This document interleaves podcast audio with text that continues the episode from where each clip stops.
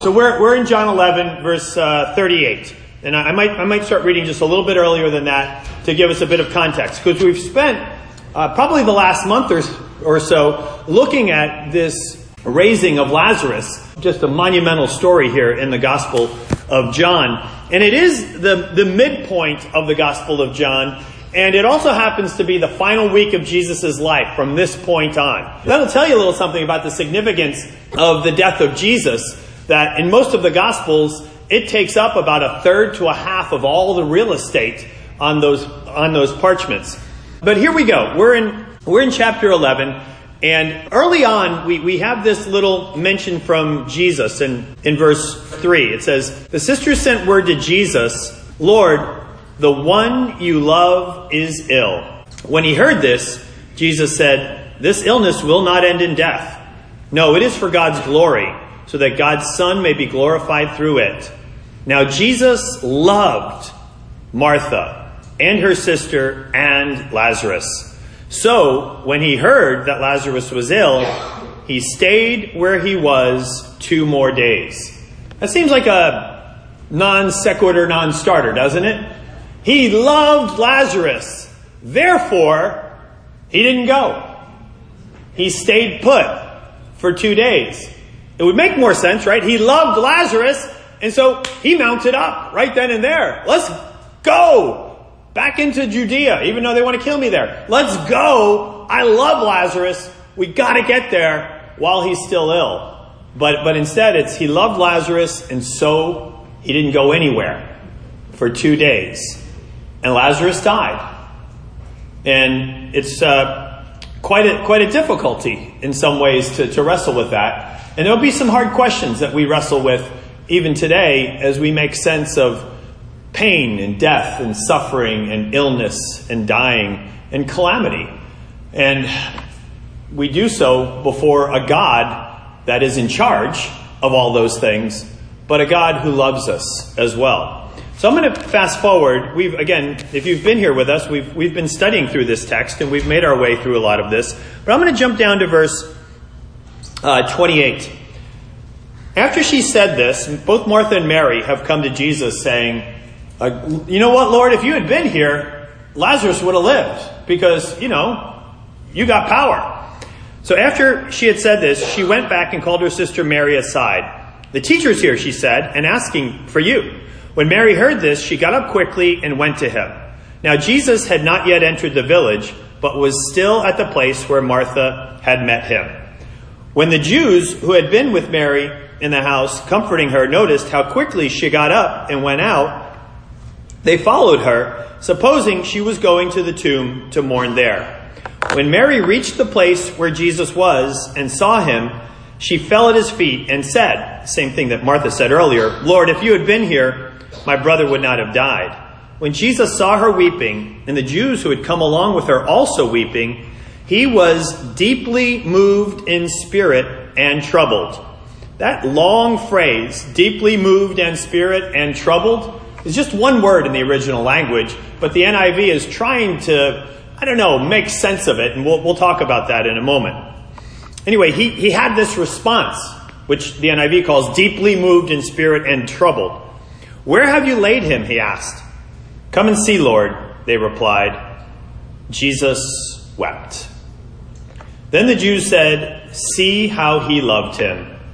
But some of them said, Could not he who opened the eyes of the blind have kept this man from dying? Jesus, once more, deeply moved, and that's that same word that I just mentioned earlier, came to the tomb, deeply moved. It was a cave with a stone laid across the entrance. Take away the stone, he said. But Lord, said Martha, the sister of the dead man. By this time, there's a bad odor, for he has been there four days. The, the, the Jews did not embalm like the Egyptians did. They, they simply had uh, aromatic spices to cover up the bodily decomposition odors that, that came from that. The Jews actually had a system by which uh, once the bones were left, they would then kind of take them and then reposition them in, a, in another ossuary, they, they would call it. But th- that's a side point. Um, just to know that because they did not embalm, what they would encounter after four days would have been rather horrific because of bodily decomposition. So again, but Lord, the sister of the dead man said, by this time there's a bad odor, for he has been there four days. Verse 40. Then Jesus said, Did I not tell you that if you believe, you will see the glory of God? So they took away the stone. Then Jesus looked up and said, Father, I thank you that you have heard me. I knew that you always hear me, but I said this for the benefit of the people standing here, that they may believe that you sent me. And thus we have this intentionality on Jesus' part to do the miracle, but to do it as a sign. And in the Gospel of John, the Gospel is arranged around seven signs that are meant to induce faith, belief. This being the pinnacle of them all. It doesn't get bigger than this.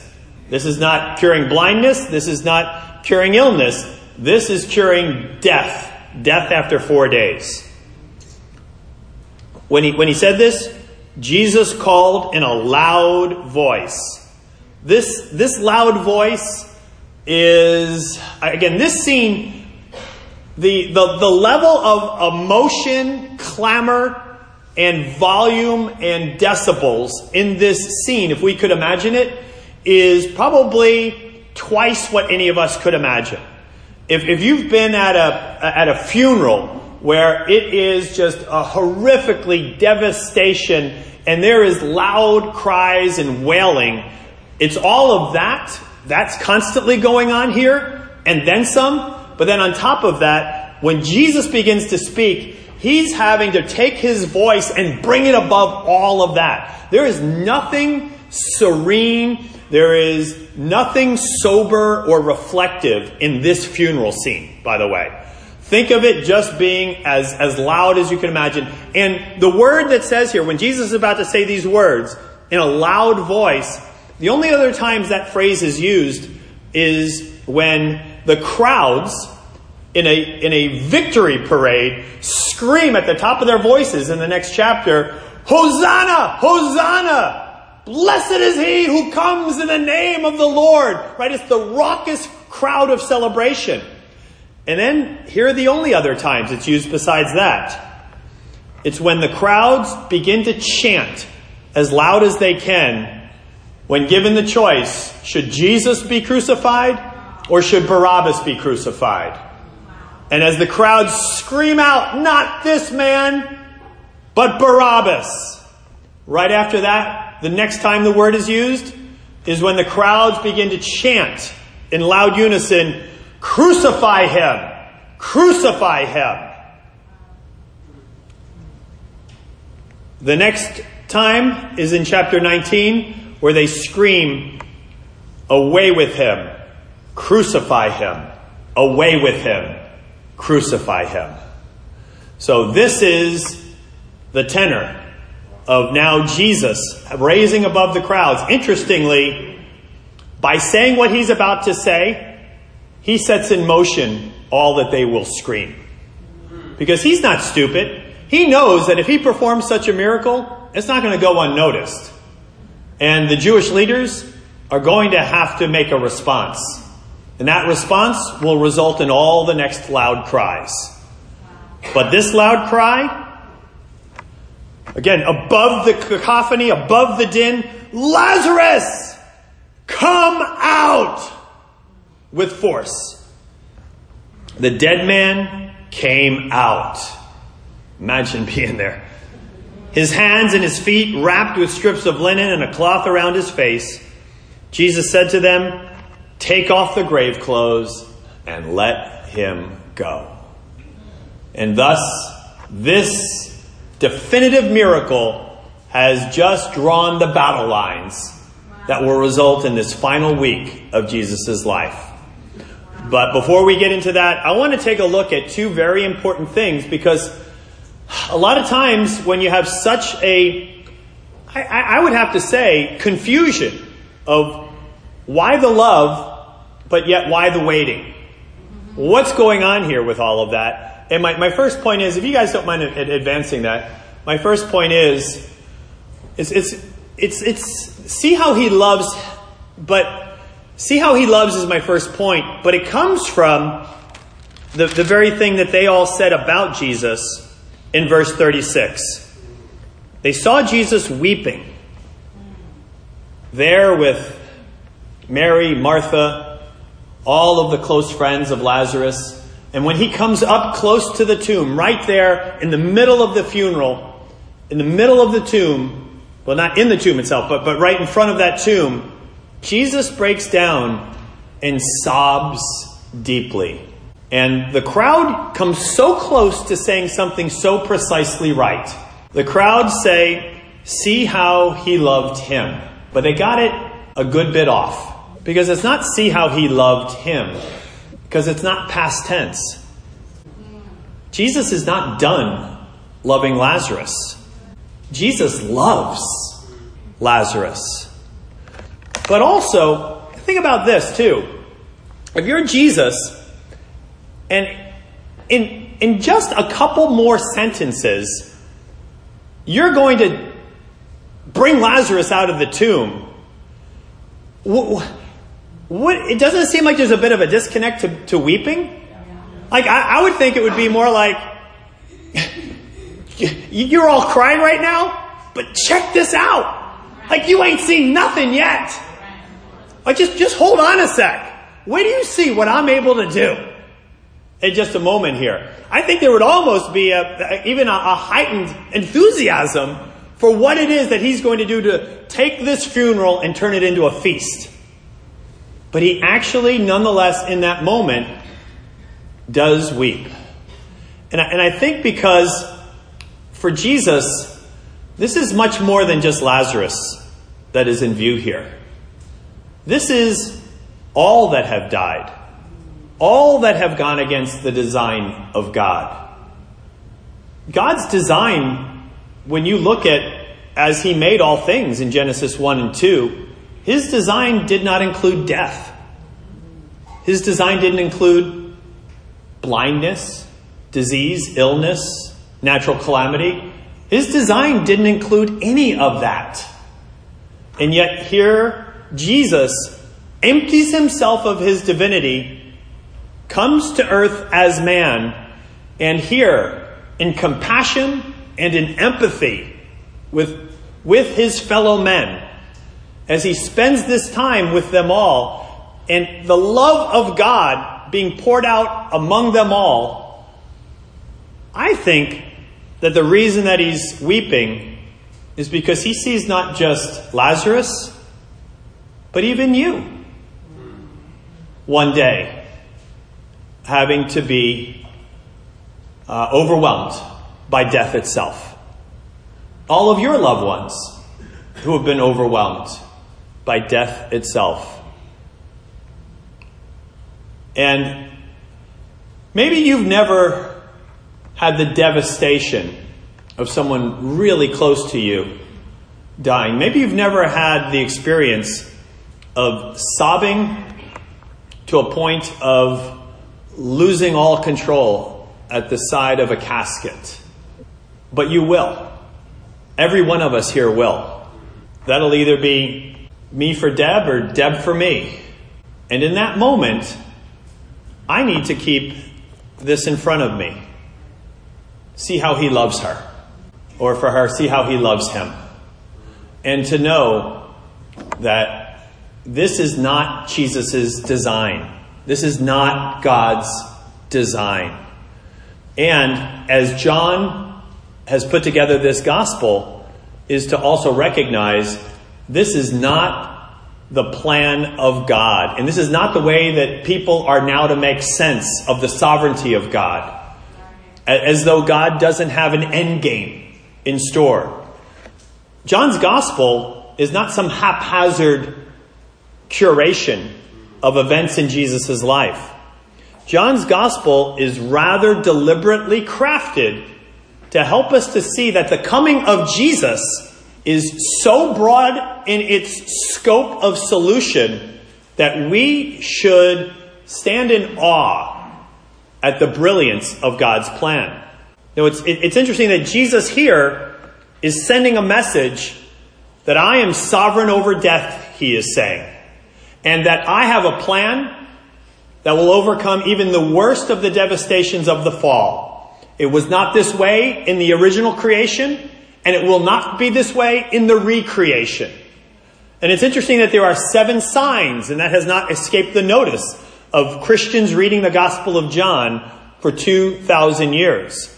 And one of the recognitions is in those seven signs, we have an eighth sign, and that is the resurrection of Jesus himself, pointing to the idea that now we're into the next week. Now we're into the new creation. But before that new creation comes, he doesn't want to leave undealt with all that has been experienced in devastation in the first creation after the fall. And so the signs include overcoming shame at the wedding of Cana. Jesus intentionally disrupts an event that would have caused shame upon that family for their poor planning at such an important occasion as a wedding and to run out of some of the necessary form of hospitality like wine. And instead makes it the greatest wine in a, in a moment of honor. So again, the shame that, that may be part of our lives, that's not God's plan. And know that God's got a plan for it. And He is executing that plan before our eyes in this gospel. Grief is not part of God's plan.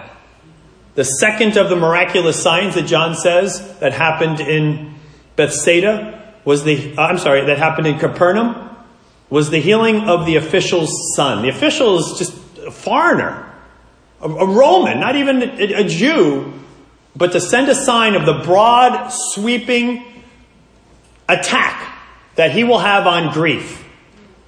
The grief that is not meant to be part of God's design is the second miraculous sign.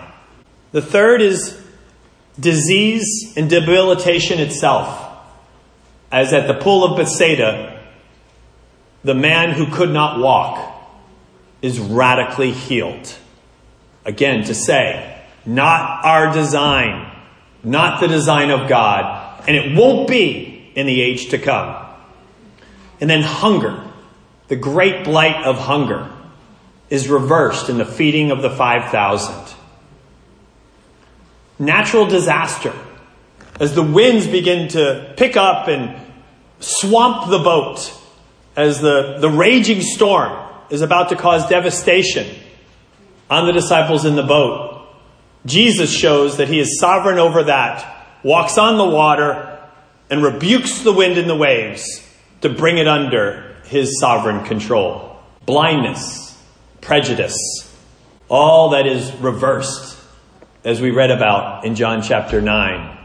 All the prejudices of blame that goes on of He's born blind because he sinned, because his parents sinned. All of that blaming and prejudice and blindness and pride is attacked. And then finally, death itself right here. There is a love that Jesus has that extends over with compassion to every moment of shame that you've experienced, to blindness perhaps that you've engaged in, in pride, a heart that aches deeper than we can begin to imagine in Christ as he thinks about the debilitations, the hungers, the devastations that have affected them then, you now. God cares extremely deeply. He's a God who doesn't just issue concerns from on high, but empties himself from on high to enter into this devastation with you, with us. And it's not all. By saying, Lazarus, come out, he's also recognizing that the only way for that to happen is for him to go in. And as he goes to the cross, which is the inexorable result of this situation, as he goes to the cross, he will bear all the shame, all the grief, all the disability, all the emotional discouragement, all the mental illness. He will bear all illness. He will bear all that was affected in the fall in his body on the cross. So that all of it, all of it can be taken from us, put upon him, so that we can have a real hope in an age to come. He is issuing right here, through his death, burial, and resurrection, the guarantee that all of this is but a mist. All of this is but a shadow. And what is to come is so beautiful and glorious and wonderful and permanent, but can only come in justly by him bringing this intercession. And so as you look at him weeping at the tomb and you think, wow, that's a tender moment for Jesus, realize that he's weeping for you. He cares for you. He loves you. And one of the biggest kind of psychological um, devastations, I keep using that word today, of, of our current age is a feeling of self worth that has been emptied from individuals. And there have been a lot of solutions of how can you come to a place of self worth. And certainly it's not try to get it from other people. Because in a fickle, honor shame society, the vicissitudes of, of people's approval or disapproval will come and they'll go, and, and you, will you'll, you'll be on a pendulum and your, your life will be a wreck. So instead, the advice goes just love yourself. I think many have tried that and realized that doesn't get you there either. It's not bad advice, but it's not best advice. Because you can't just pick yourself up by your own bootstraps. There's no leverage there for, for, for yourself to be lifted. To have leverage, you need an outside position to gain leverage. It's Archimedes, the Greek mathematician, uh, who, who said, Give me a place to stand and a lever or lever long enough, and I shall move the world. Well, I think with Jesus in store here, we could, we could probably say, give him a foundation of truth on which to stand and a love sure enough, and he will move my soul. He will lift my soul. If you really want to know your worth, don't look to others. Don't try to only manufacture it from within. When there's something that is already in place, that is so much more powerful, has so much more leverage, and it's Jesus looking at you and sobbing uncontrollably because he loves you so dearly. And he wants nothing more than for you to no longer be affected by the fallenness of sin in your own life, the enslavement of sin in your own life, and to be lifted and leveraged by his love that is outside of you and it is objective and considers you and lifts you. But in order to be lifted by his love, you're, you're going to have to recognize that the only real value for your soul, for your self worth, is, is not that little romantic liaison, is, is not that escapism into a video game that makes you feel like a hero. It's not any of those things. There's something much, much more powerful. And that's this Jesus right here, ready to raise you. Ready to raise you with this level of love. But love is not just the only thing that is in view here, which is helpful. Because we have before us not just a doubled over weeping Jesus, we have a Jesus ready to go to battle. Ready to go to battle for you, for Lazarus, for everybody that's here. And my second point is see how he fumes. And that's where this, this word comes into play. Look in verse 33. When Jesus saw her weeping, and the Jews had come along with her also weeping, he was deeply moved in spirit and troubled. Translators have been deeply disturbed and troubled. by this word throughout the centuries. It's, it's one of those kind of four, five, six very contentious translation words in our New Testament. And I'm not in the business of trying to make you like wonder, am I, is what I'm reading right or not? This is just so famous that, that often the translations are, are a bit different in this one. And it's difficult to capture the full spirit of this word because I, I think it's the case that some have been afraid to show Jesus as just the rah, fury, unleashed that he is in this moment. And that is the essence of that word. It's the word used of a beast that has unbridled anger being unleashed in the moment. It's the, it's the, the, the sound of a, of a snarling wolf before an attack. Uh, it, it, would be used in common Greek at, at the time for, for, for that level of primal rage that is happening here. Uh, the word is embrimaomai. It's, it's used a couple other times in our New Testament. One of the other times, it's, it's used in a very negative sense.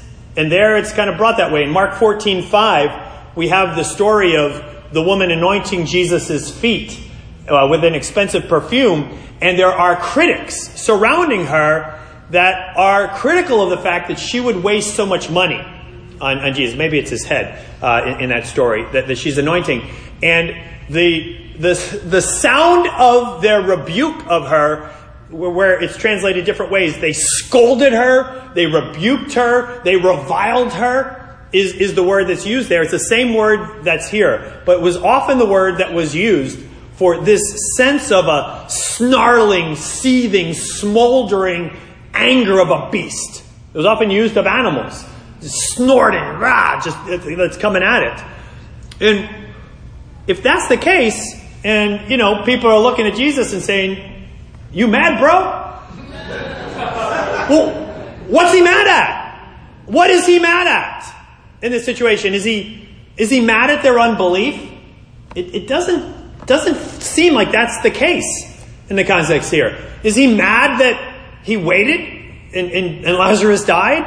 Well, I don't, I don't think that's the case either here. I mean, he, this is very deliberate. He, he wants this to be the moment of, of, of real belief for, for so many and the moment of division as well, apparently, that's going on here. I don't know. Is he, is he mad at himself? Is he mad at the crowds? Is he mad at Mary and Martha for kind of having slightly odd questions for him? What is it that he's mad at? And the one thing that many have settled on, and, and I think this is right, he's mad at death. He's mad at sin. He's mad at the enemy, at the deceiver, who has introduced death and sin and disease and grief and shame and has unleashed all of that calamity into the beauty of his creation. Imagine, imagine if you had created, let's, let's say, so when I was in, in high school, I was very much into art. And, let's say with, you know, all of the different kind of watercolors that I finally, you know, watercolor is a fickle medium and it's difficult sometimes to get things to do what you, in your mind's eye it does. But let's say I nail it. And it is the pinnacle, the masterpiece of all my magnus opus, the, the greatest watercolor, nailed it. The emotions, the technique, the colors, the composition, it's all there in this beautiful watercolor. And I, I give it to my brother because I love him so dearly. My brother Michael. Some of you know him. And maybe you know where the story's going then. And let's say he takes that to the bathroom and uses it for toilet paper. Right, how would you feel? Not that he would do that. This is illustrative purposes only. But it's not even a fair enough analogy for how you're viewed as God's pinnacle of creation. You are His masterpiece. He looks at you and says, Not only are you good, at that point in creation, He says, You are very good. And for all of that to then turn on him in rebellion, for, for, for the ultimate of all of his creation to be destroyed right before his eyes. From the holiness and the sanctity and the obedience and the glory, purity of all that was created, and to turn it into something that is smeared with corruption and pollution. That's God, and that's God here. God, emptied of himself, is still, with his same sensibilities, now seeing it up close and personal. And he's seeing the devastation, and he's ready to go to battle. And he is angry at what has happened to the intention of creation. He is angry at what has become of you and me and Lazarus and everyone. And he looks through, I believe, the corridors of time, and, and with the that, that anger still seething, with the, the loud cry, he is ready to change it all because the moment that he says, Lazarus, come out, then he is basically saying, I'm going to battle. Because death is going to say back to him, You ready to go at this? Because if I give up Lazarus, something's coming back my way. And it's going to be Jesus. But Jesus is ready to go to battle for you. He is ready to go to the garden, to battle before God, that He will take all, not just all your grief and shame and devastation and disappointment and disability, He's going to take something even more devastating as He goes to battle. He's going to take all your sin. Those other things He could bear, but to bear the corruption of my pride, to bear the toxic waste of my deceitful seductions over many years, to, to bear the absolute repulsion of, of, of my materialism. He's going to have all of that, that that he's going to have to decide to take on, but he does so ready to do battle because you're worth it. Because you're worth it. And in order for Lazarus to come out, he know he's not stupid. He knows the result. Matter of fact, it's going to happen in just the next verse. They're going to plot his death. The second he does this, the Jews are like, that's it. Gloves are off. This guy is way too provocative. We can't have this going on any longer. Let's put him to death. And from that moment on, they conspire, and within a week, he's dead. Within a week, he's hanging naked from a cross in what they think is a victory over the love of Christ. Not realizing in death, in Satan, in his folly, thinking that he could gain that victory, not realizing that ain't no grave gonna hold his body down. The, the folly of thinking that, that he could take, that Satan could take perfect love, perfect obedience, and take claim over it and to subsume it into death itself when it is incongruent with death. It has no claim, no charter over perfect love. Death has no claim over perfect obedience. And, and as a result, spoiler alert, we'll read it in chapter 20, 21. Jesus will explode out of death. He will explode the effects of death and disease and destruction and sin itself for us to, to, to make that way. And, and, and for us, I think as we try to make sense of a fallen world right now, know that the Gospel of John makes that sense for you.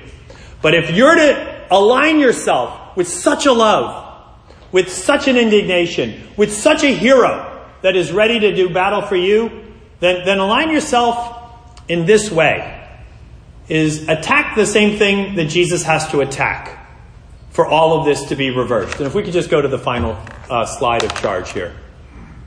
And the life to the full challenge is join Jesus in this attack by killing a chronic sin in your life. Killing something that has held you back. Killing something that has spoiled the intention of God's design for you.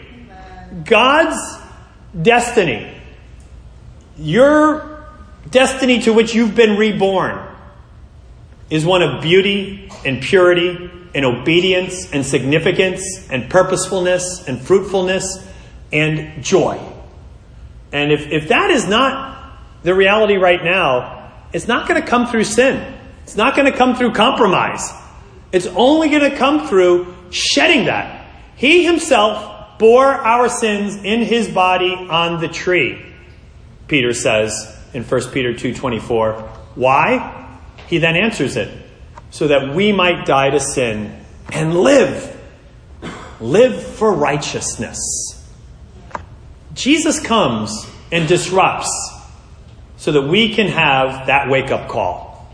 So that we can hear, Bamadelio Rolana, come out. So that we can know that that is not our lot, but that rather we have something transforming in the love and the rage and the purpose and the, and the heroism that Jesus exhibits here. Don't let it be for nothing. Align yourself with this love, with our God, in being able to shed off those things that have destroyed and to go after this beautiful life to the full. Amen? I think we have a closing song. Yes? Uh, amen.